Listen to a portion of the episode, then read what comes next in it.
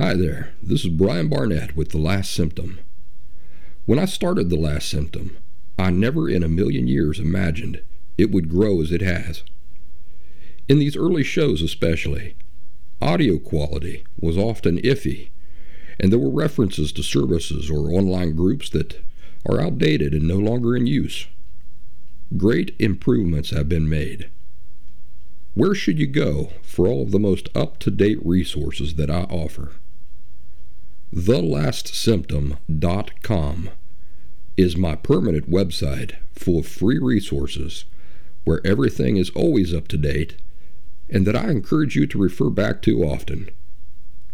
There are also a few modest paid resources at TheLastSymptom.com. These support my efforts and have allowed The Last Symptom to exist for as long as it has. These include one on one phone conversations with me one on one Zoom video calls with me. And perhaps most importantly, the Last Symptom Fundamentals course, which is a two week, intensive, pre recorded online video course that is far superior to things like DBT. The Last Symptom has a flourishing YouTube and Rumble channel where I publish regular orange slices, which are condensed video insights of 5 or 10 minutes in length.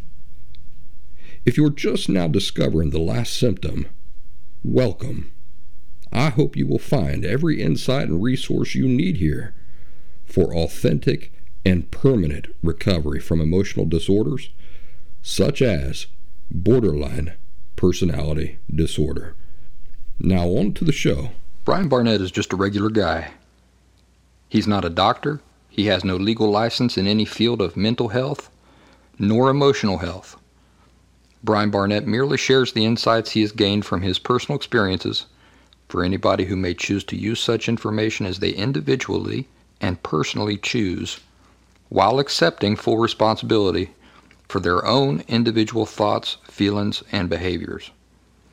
Brian Barnett assumes no responsibility whatsoever for anybody's individual choice to expose himself or herself to any information that Brian Barnett shares. And by listening to this program, you are acknowledging that you and only you are responsible for your own thoughts, feelings, and behaviors.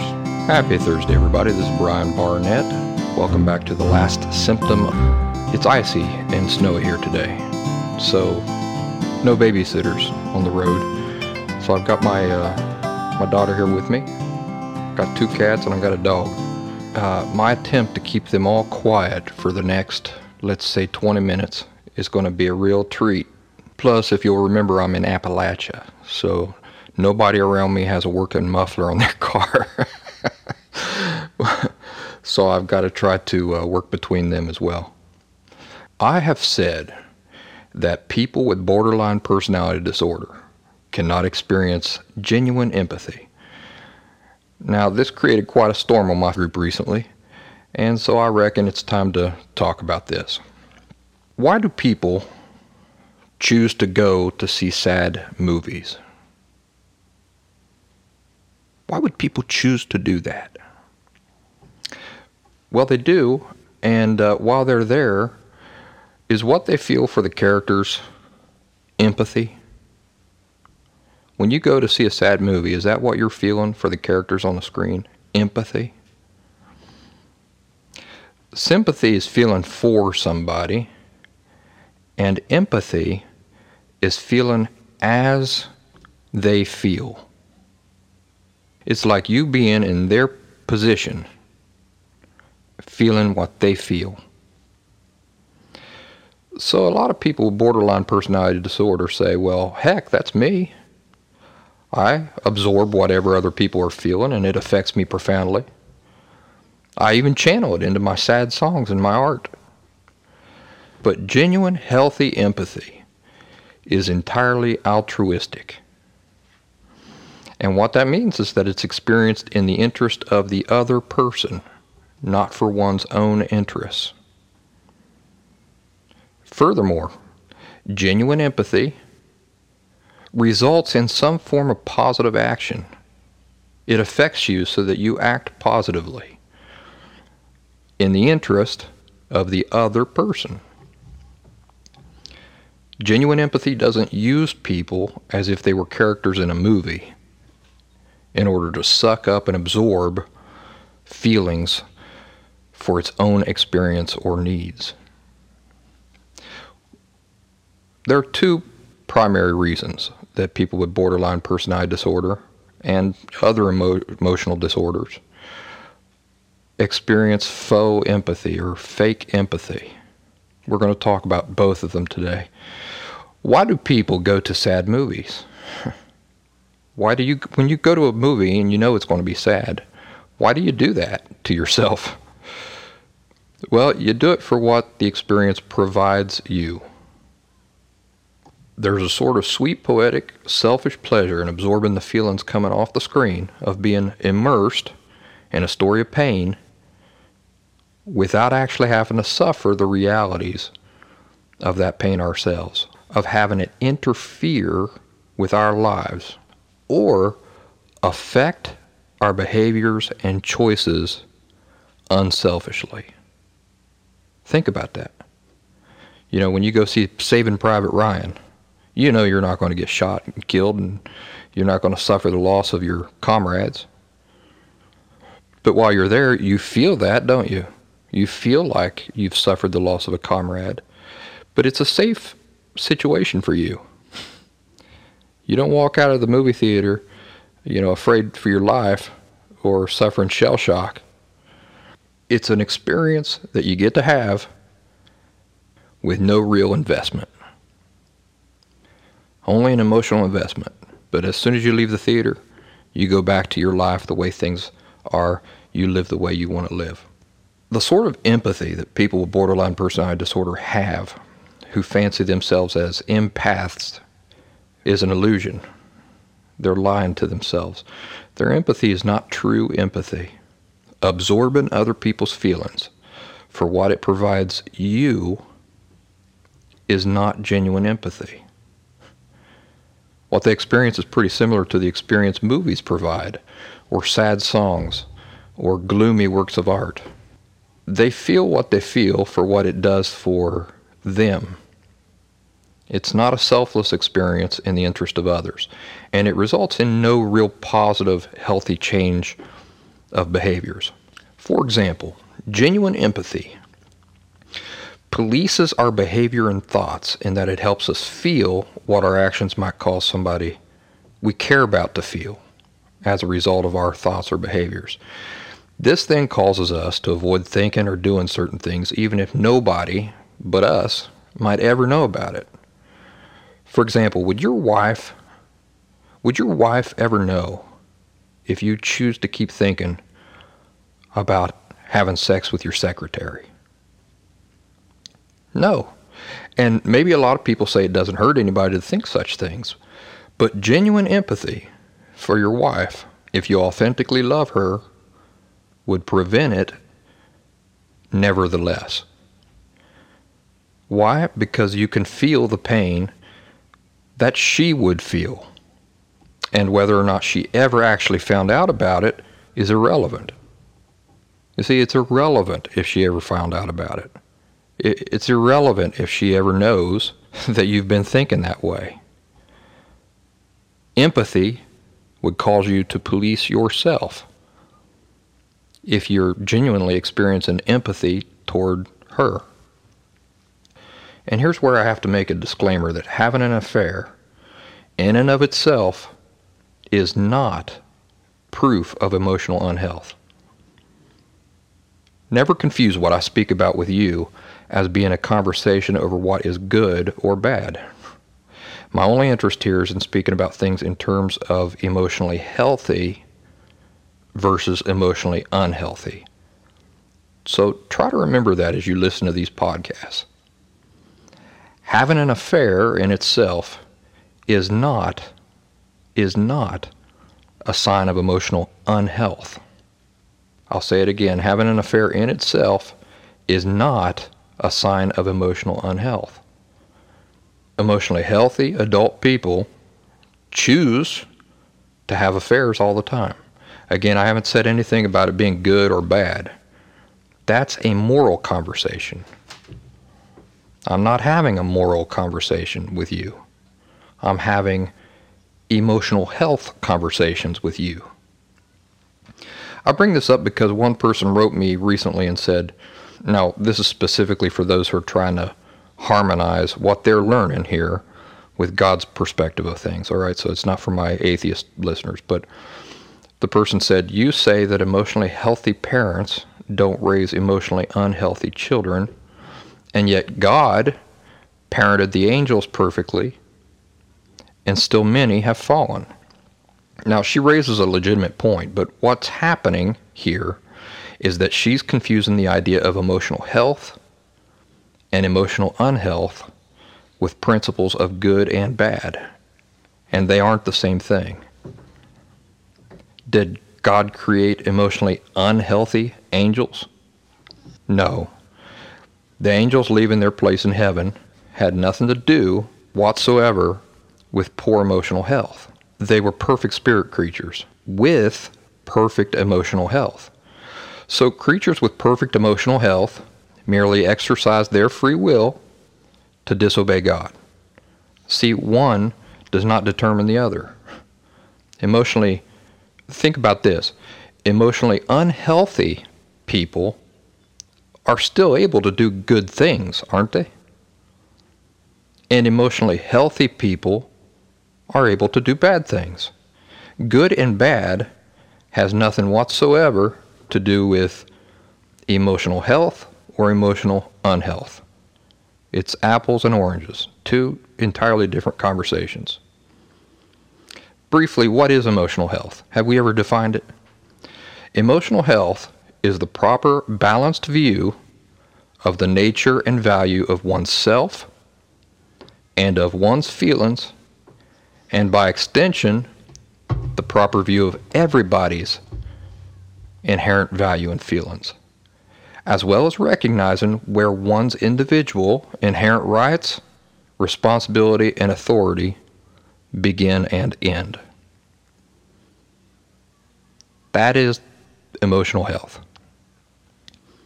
So everything that falls outside of that does not involve emotional health or unhealth. Now back to empathy.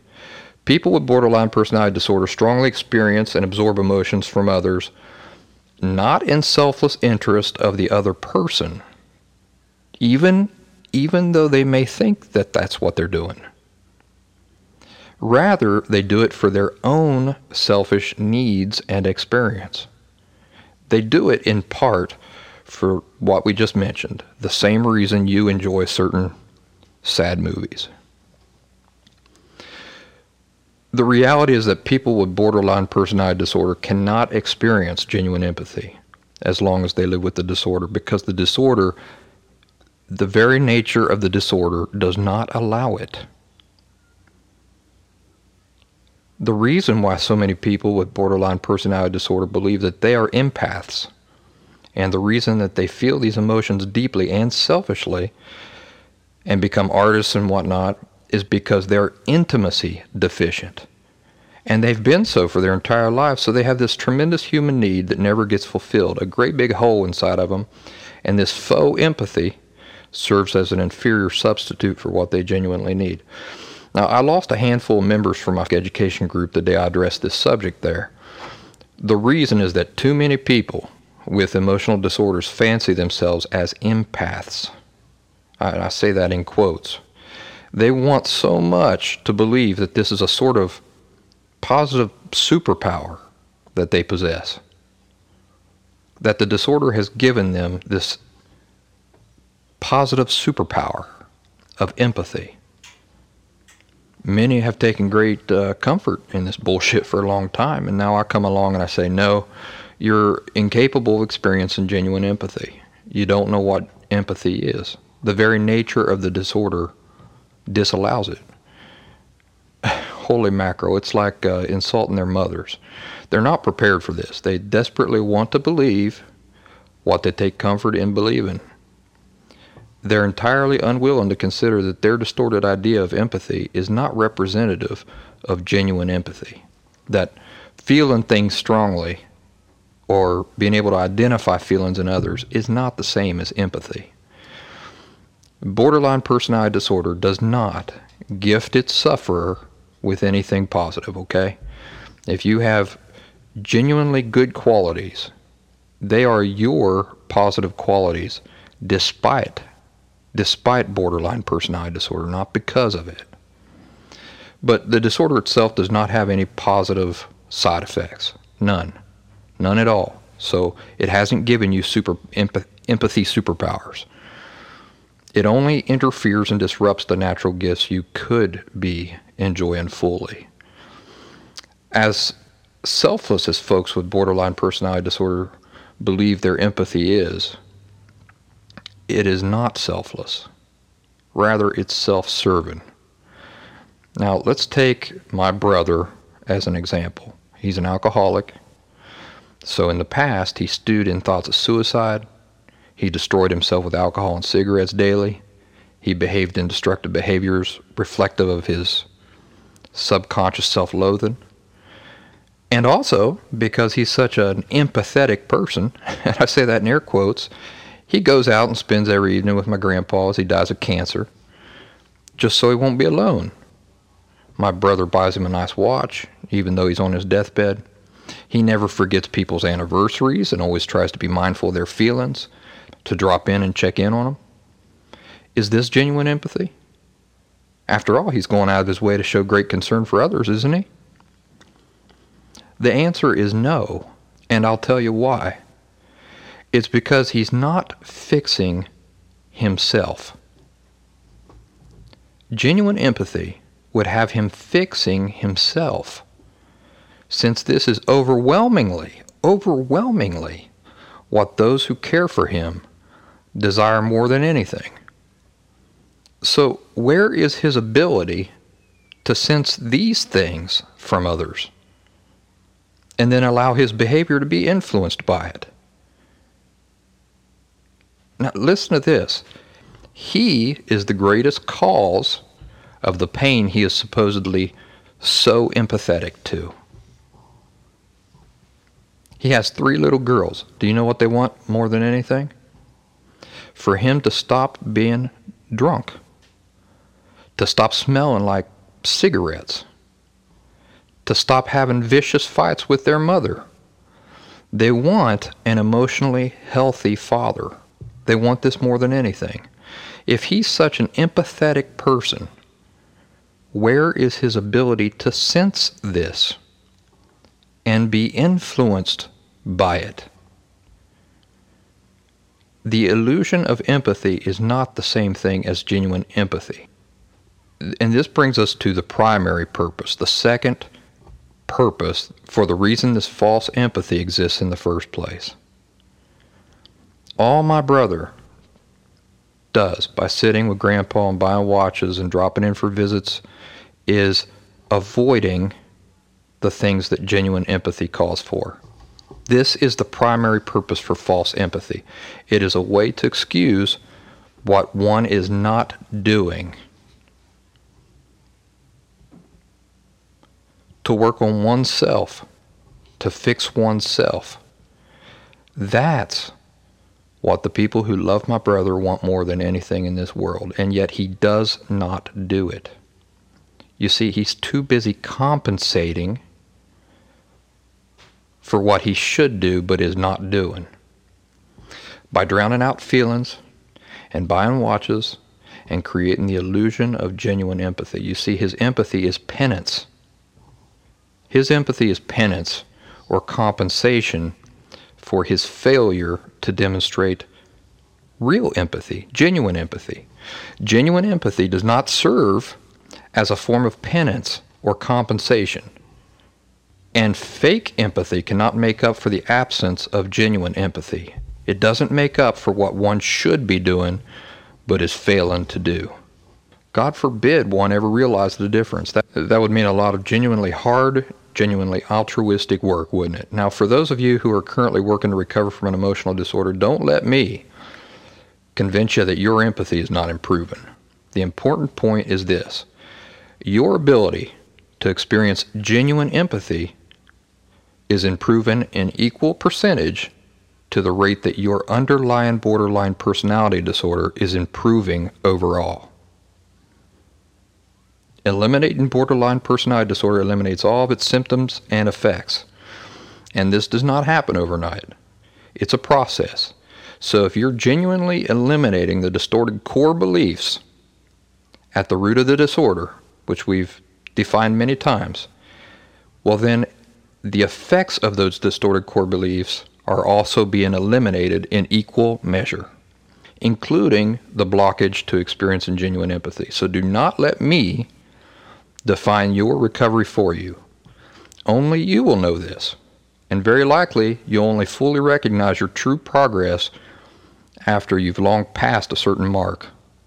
So that's the way it happened with me. I looked back and said, "Oh, you know, it's been a year now, and I haven't, I haven't suffered any of the symptoms of borderline personality disorder." so, you know, it was like a year after I was cured of the disorder that I realized, hey, I'm cured of the, the of the disorder. The naturally resulting symptoms from the two distorted core beliefs disappeared once the distorted core beliefs had been replaced. Don't let me discourage you or define your recovery for you. Folks, that's all I've got for now. I'm out of time. A lot of distractions. I'm sure that there are going to be some background noise on this. Uh, forgive me. My daughter even farted during the show. So I don't know if that'll make it in there or not. Um, boy, that'd be a ratings bump, wouldn't it? I hope you have a good week, and I'll talk to you soon. This is Brian Barnett signing out.